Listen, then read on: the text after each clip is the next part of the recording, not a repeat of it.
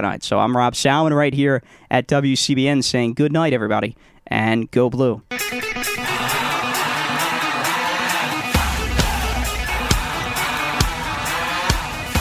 You are listening to your home for Michigan Athletics. 88.3 WCBN FM Ann Arbor. Locate us on the web at WCBN.org. 15 seconds remain. Hunwick has it. Forward to Tambellini. Tambellini, he'll shoot. Save there, and the rebound comes to Hunwick. Six seconds remain. Tambellini shoots and scores. It comes around to Jeff Tambellini at the near side circle with 5.3 seconds remaining. Tambellini gives the Wolverines a 6 5 lead.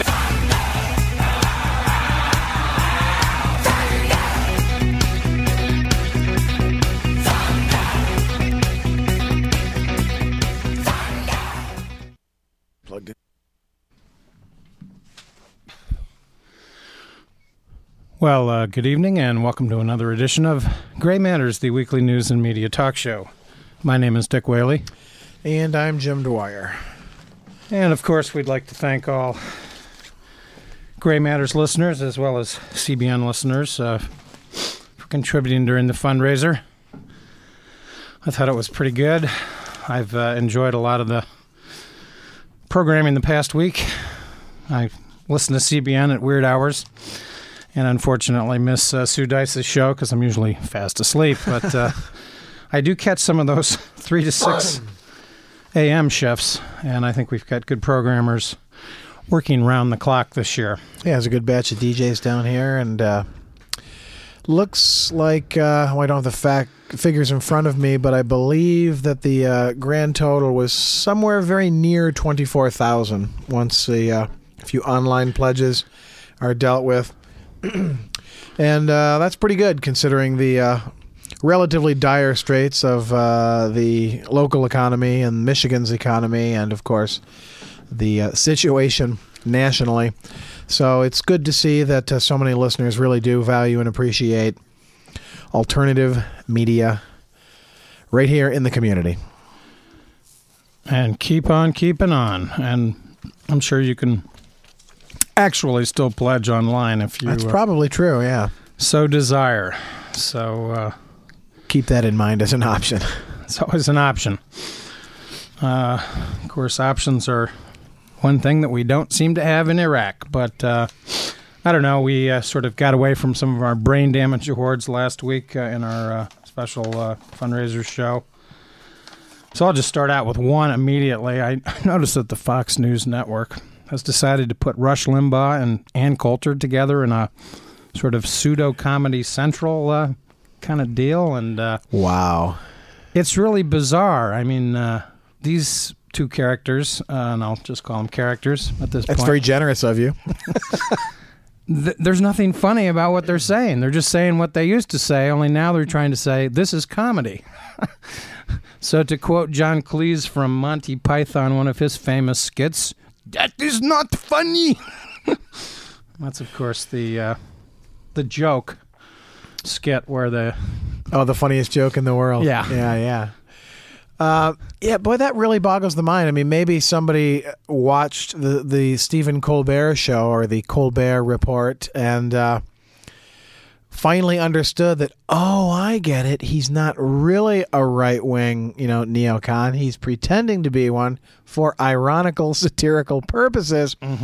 Well, hey, we can be funny, but really, there are very few um, truly humorous right wing comedians.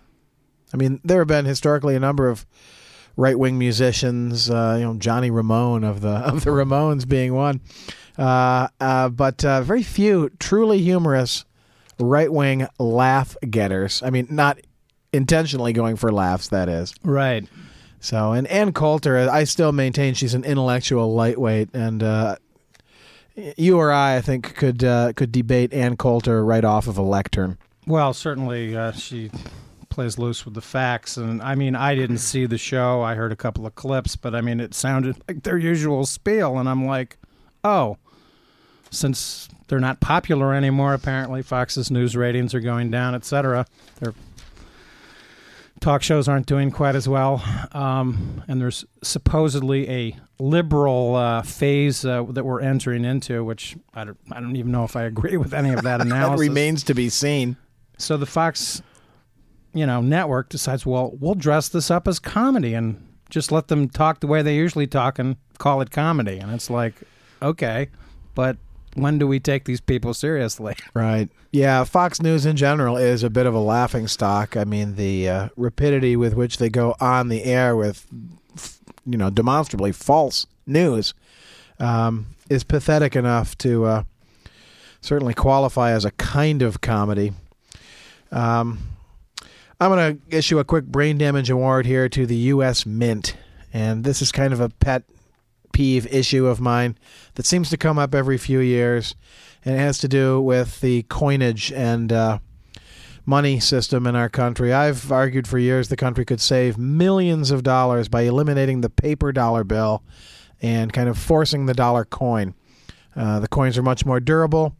The problem, of course, for retailers and business uh, people is that there are no drawer, cash register drawer configurations that will accommodate this unless you get rid of the paper dollar. Well, We've had the Susan B. Anthony dollar, which was poorly designed. Admittedly, it looked like a quarter, just, you know, minutely bigger.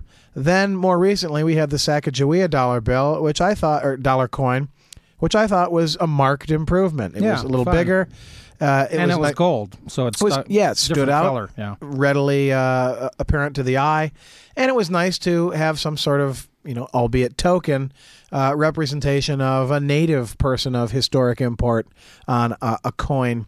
Typically, it being the uh, the so-called dead presidents of uh, so many references in the great blues songs. And uh, I thought, oh, great, the Sacagawea, cool, it's useful. Um, but now apparently it's being scrapped, and there is to be a new dollar coin. I'm not sure if you've heard about this. Oh yeah, the, the, the, it's the George honor- Washington thing. Well, it's in honor of the, all the presidents. They're going to have a series of them. Yeah, which is kind of ridiculous. Um, it's going to change. Uh, see new design changes every three months, and of course George Washington and uh, the first four presidents will be featured. The idea is that the changing design is an effort. I'm reading here from Martin Crutsinger's article. Changing design is an effort to match the phenomenal success of the 50 state quarter program that has attracted more than 125 million collectors. Well, see, here's the thing. Um, the mint is interested in the collectability of those state quarters because those coins are taken out of circulation and just people are holding on to them. Mm-hmm. So they consider it a success from a merchandising standpoint. The U.S. Mint is not the Franklin Mint. The Franklin Mint makes novelty coins, historical plaques, and replicas and so forth for collector purposes. This is supposed to be money which remains in circulation. And by the way, the people who collect the, the state quarters are usually children who live in those states. Mm-hmm. I mean, really, how many people are going to be, you know, getting as many copies of the Herbert Hoover or Richard Nixon quarter Can't when, wait for it. when it should finally come out. By the time we get to the Nixon quarter, You owe me a quarter. right, it'll be so far devalued that you'll be paying in for that. it's like postage due. right. Uh, and of course, the famous Nixon stamp, which you know you had to spit on uh, to uh, you wouldn't want to bring your lipskulls to that. But I mean, here's the deal: the uh, the new quarter uh, celebrating the presidents. New dollar. New dollar, Yeah. thank you. Yeah, I'm, I'm making the all too easy mistake. The new dollar coin Which is, is probably worth a quarter, but right. it's the same shape, color, and material content as the Sacagawea coin. So why are we scrapping the Sacagawea coin? I don't understand it. Um, it's been very well received uh, by local merchants around here. And uh, Douglas Mudd, uh, an expert on monetary matters, observes that I don't know of any country that has successfully introduced the equivalent of a dollar coin without getting rid of the corresponding paper unit. We need to get rid of the paper dollar. We need to get rid of the penny. We will still keep those cute little expressions like a penny saved, a penny earned, and penny for your thoughts, and they're part of the language for good people, regardless of whether or not the coin still exists. But uh, in this uh, era of cutbacks and penny pinching, uh, there's another one, and uh, savings uh, to be scraped from programs which really deserve full and proper funding. We could save a lot of money by eliminating those two somewhat archaic elements of our monetary system. Dollar coins are good, paper dollar is bad. Well, yeah, and, and the- advantage of the paper dollar just to defend it is it's light and it fits in a male's wallet, uh, and of course carrying lots of coins is, is is cumbersome. But I use them all the time. I get them in the cab business, and interestingly, by the way, if you buy stamps in a uh, vending machine, they give you uh, coin, gold coins in Sure. exchange. So you can collect your George Washington coins that way if you wish. Go to the uh, post office and I've got the Millard Fillmore dollar. can't wait for that one to come out. But uh, yeah, they've they've talked about it endlessly. The other thing that I don't understand in, about America's money is I've never quite understood the sort of aversion to the two dollar bill. In Canada, Right. they have a two dollar coin as well. And if you think about all the things that you purchase that are ninety nine cents plus tax or whatever, you know, you're looking at, at the convenience of using two dollar bills. But once again, they never put a space in the in the Yeah. drawer for it, and uh, it doesn't make any sense to me. Um, why not have a couple of two dollar coins as well? Sure. and uh, promote the coins. I mean, the Susan B. Anthony coin was a fiasco, but that's an example of uh, somebody with a uh, decent idea poorly executing it. Indeed. And this is so typical of uh, of government, unfortunately, at times. And in fact, there's an amazing article in the uh, one of the more recent Nation magazines about the FEMA trail- trailers down Oh in God, yeah. the Gulf Coast, and it turns out, of course, that these are were designed basically for overnight use, not permanent use, and apparently they have formaldehyde leaching out of the woodwork, and people are getting respiratory problems, and because it's moist down there, the uh, formaldehyde is even more uh, um, prodigious uh, than than normal, and it's just typical. Uh, if the storm didn't kill you, the FEMA trailers will. yeah, and the, you know when you read that the government spent uh, what is it, two point six billion dollars on these FEMA trail trailers, and then apparently ratcheted up some hapless company in Indiana to build uh, these trailers around the clock so that they could, I don't know, sit in Arkansas in these vacant lots. It's it's just. No wonder the war in Iraq is such a fiasco. Uh, when you when you have somebody that denounces the government as uh, frequently as both Reagan and uh, George Bush the second have done so often, uh, you, you know, don't be surprised by the results. Always be suspicious of uh, people who believe that, you know, if government is uh, is the problem, not the solution, they're going to prove that throughout their In- tenure in office. Yep. Uh, I wanted to give out a brain damage award also to, um, well, in this particular case, it's just the Ann Arbor News.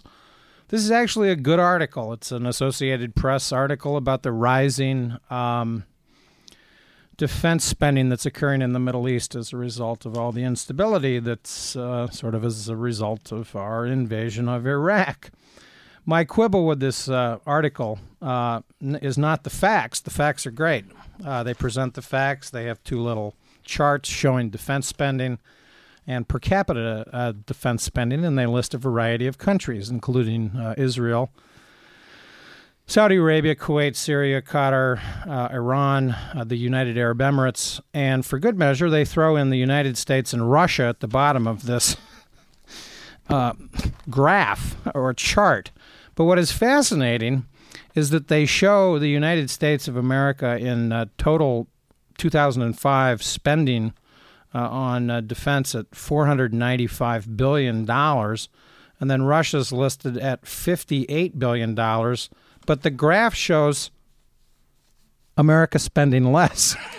so if you don't read the graph Wow. and you get and most people will probably just glance. a glance, and they won't get the, the the the true fact that in fact the United States is almost spending ten times what Russia spends uh, in in two thousand and five dollars on uh, defense spending. They also even list the percentages, which is nice, uh, but I don't understand the the graph involved. It's uh, frightening, uh, and of course the other example of how this graph distorts things is they show Saudi Arabia at $25.4 billion.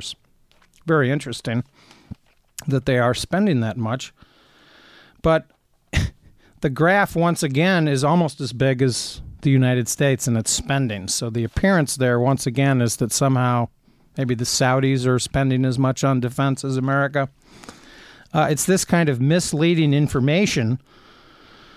And, uh, you know, I, I realize that if they'd put the uh, United States graph true to form, the, you know, the, the line would have gone Into the next page. all the way through into the over into the next page, literally. And uh, this is unfortunate, but uh, I, I don't know how you remedy this, but uh, this is not a good, shall we say, graphic representation, unfortunately, of the real story.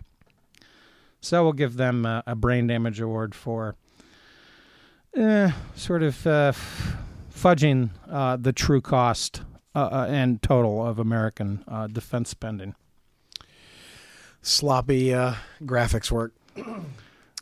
well, uh, Condoleezza Rice is uh, jet setting again. Oh boy, I love uh, it when she's a jet setter because when she's back in America testifying before Congress, she can be hideous. Uh, a couple of weeks ago, she was denouncing uh, Hugo Chavez, and I know that you're you're going to get onto something about the Mideast peace, Right. peace process, but. Uh, That's the the Chavez thing is worth noting. Yeah, I mean it's just uh, incredible and incre- incredible chutzpah that the United States continues to try and claim that somehow Chavez, um, as president of uh, Venezuela, is somehow illegitimate. Um, this is a man that's won several elections. These Survived a coup attempt. survived an American-backed coup attempt. Uh, an, uh, uh, I mean, a coup attempt, by the way, that when you read the sort of the gory details is almost comical. It, it could have been, it was obviously uh, orchestrated by Donald Rumsfeld and the Pentagon, uh, if not E. Howard Hunt and the old uh, boys at the CIA, but uh, or maybe even Monty Python, because that's uh, how ludicrous the whole thing was in terms of execution. But uh, for for her to continue to denounce uh, Chavez when clearly he's relatively popular in his country, he's certainly not popular with the with the elites. But all of the uh, independent journalists that have documented the uh, discernible progress that Venezuela has made on a variety of fronts, you know, regardless of what you think of Chavez. I mean, certainly he's got some some drawbacks in um, personality, whatever. But this is a man that is actually using the oil revenue that Venezuela has uh, utilized, uh, you know, that they derive from oil sales and, and redistribute it to the people. He's also made some very generous offers uh, to the poor people of America regarding mm, heating uh, assistance during the winter. Yep. He offered uh, even during the Katrina hurricane uh, to uh, send aid and was turned down by uh, Brownie and the Bush administration. Bush, Although he was taken up by uh, I think the city of Boston yeah, and a couple of other cities. Brownie was, uh, you know, patted on the back for doing a heck of a job by uh, President Bush. Um, but uh, Condoleezza Rice just doesn't seem to get it. No, I mean her area of expertise as a uh, security advisor or as an employee for a major oil concern was, of course, the former Soviet Union. Her qualifications to be Secretary of State are somewhat questionable, but uh, her presence in the Middle East is simply nothing other than window dressing. There's very little uh, coming from the Bush administration in the way of realistic approaches to defusing uh, the single biggest, you know, even I think more uh, significant than the ongoing debacle in Iraq. Um, a reasonable resolution of the Israeli-Palestinian conflict would would certainly go a long way towards bringing peace to the entire region. Um, I want to read a few uh, brief paragraphs from an article by John Whitbeck um, about this language uh, because the pressure is on Hamas and Palestinians to recognize Israel or to recognize Israel's existence or to recognize Israel's right to exist. Now, these are three phrases or terms that you'll hear bandied about in the media and from politicians. And uh, I'll begin reading. These three verbal formulations have been used by the media, politicians, and even diplomats interchangeably as though they meant the same thing, but they do not. Recognizing Israel or any other state is a formal legal diplomatic act by a state with respect to another state. It is inappropriate, indeed nonsensical, to talk about a political party or movement, even one in a sovereign state, extending diplomatic recognition to a state. To talk of Hamas, quote, recognizing Israel, close quote, is simply sloppy, confusing, and deceptive shorthand for the real demand being made. Recognizing Israel's existence, quote unquote, is not a logical nonsense and appears uh, on first impression to involve a relatively straightforward acknowledgement of a fact of life, like death and taxes. Yet there are serious practical problems with this formulation. What Israel, within what borders, is involved?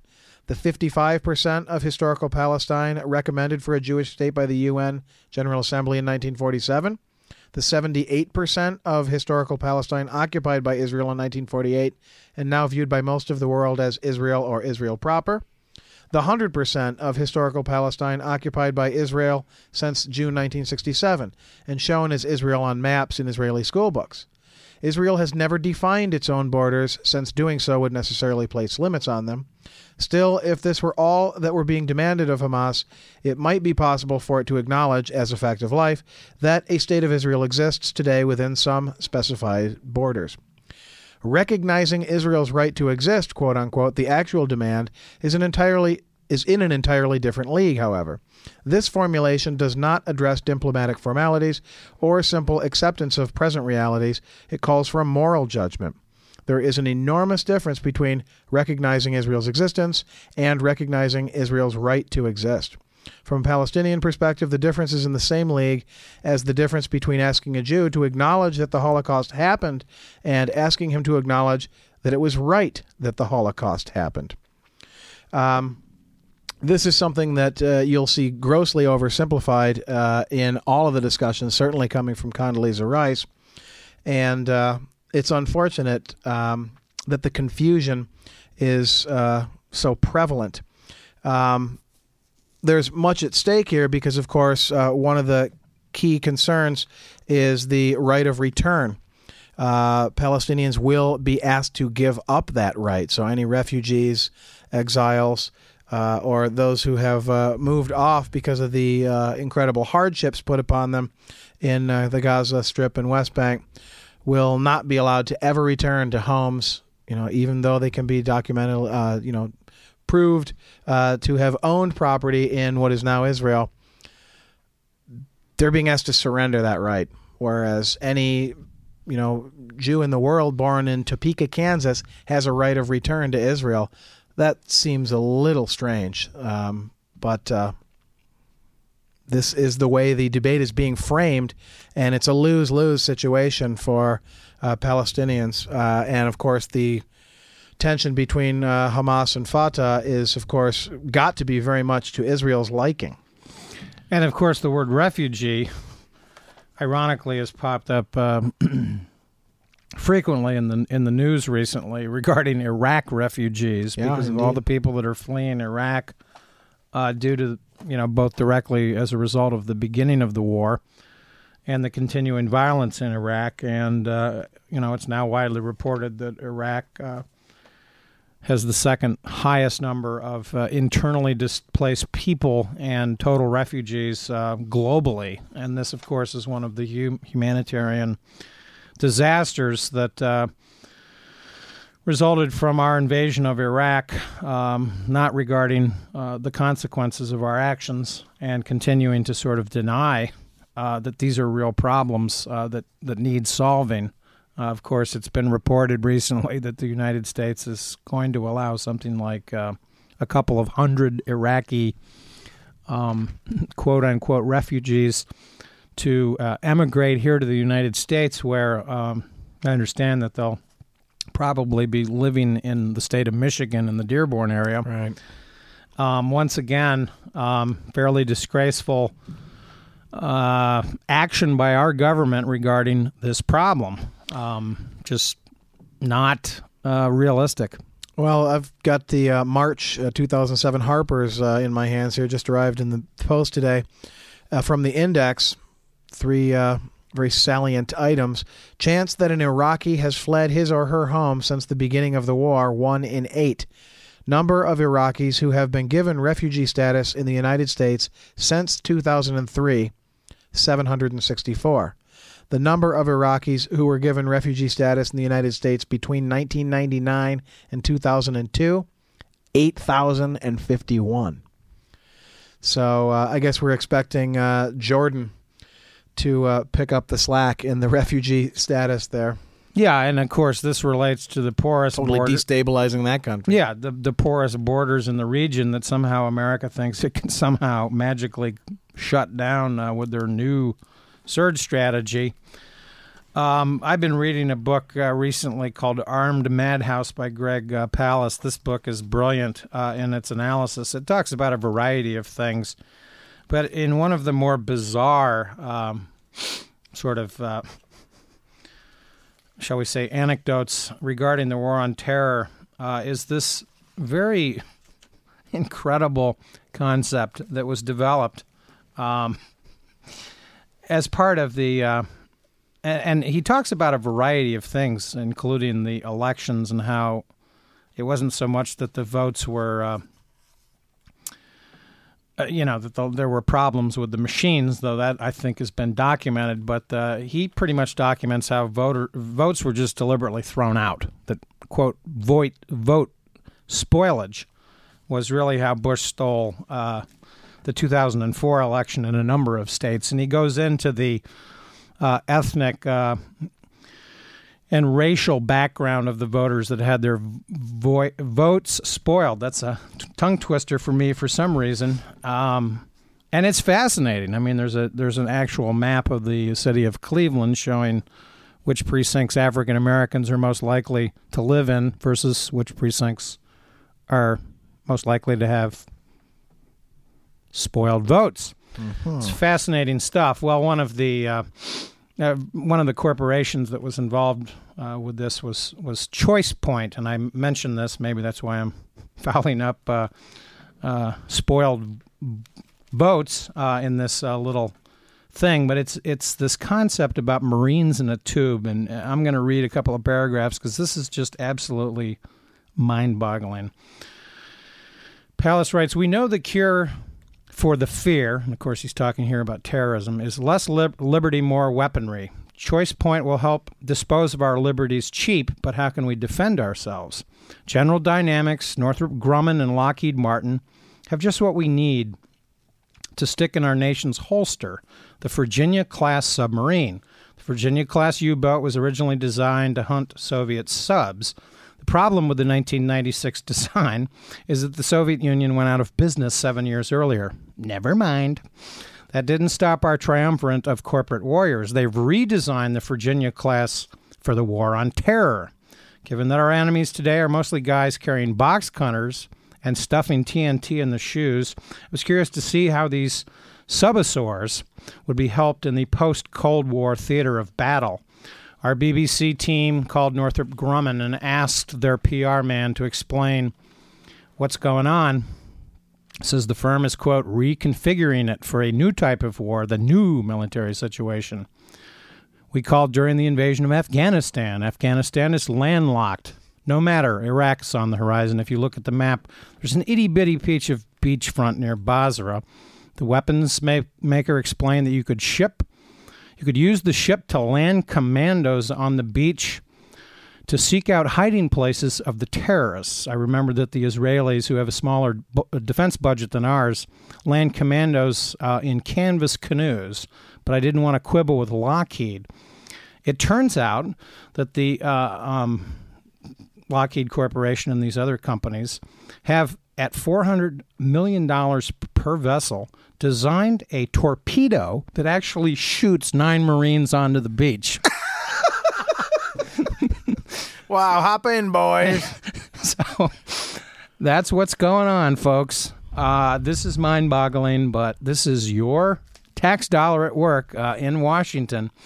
And um, this is, of course, turned into a multi billion dollar uh, project uh, uh, as part of the war on terror. Well, of course, as we've observed before, it really constitutes something more like a transfer of wealth uh, from the taxpayers and the social net, such as it was, um, into the hands of uh, military contractors. And uh, for all of their uh, fancy designs, the helicopters seem to continue to go down on a regular basis. Maybe they're being shot down. Maybe not. We don't know. We're, we're not usually told that they are. Uh, they just kind of go down. Uh, there was another one over the weekend. Yeah, and there was All- one also on in board. Afghanistan. Yeah. Uh, apparently, that's been linked to uh, bad weather. Uh, real quickly, by the way, I wanted to mention the sort of uh, surprising passing of Heather McAllister.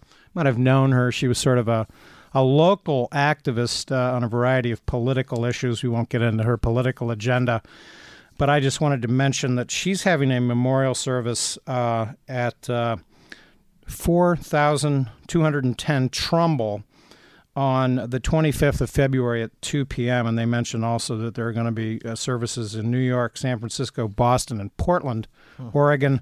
She appeared down here frequently, well, occasionally on the Closets Are for Clothes uh, show and used to be known as Safety Girl on community Oh, yeah. access television.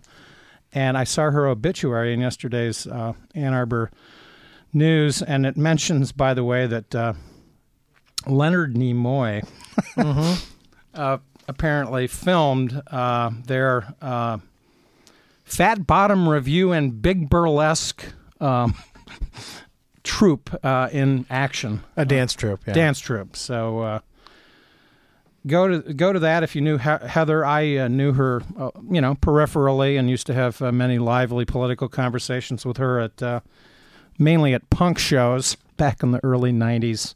Uh, but she was known as Safety Girl on uh, community access television, and was certainly an activist for many. Legitimate causes, both here in the Ann Arbor area and other cities, because she did pass away in Portland, Oregon they note. Well, uh, uh, a sad loss indeed. And yeah, way too young, uh, the age of 38. So uh, once again, that's uh, this uh, the 25th of February at 2 p.m. at 42.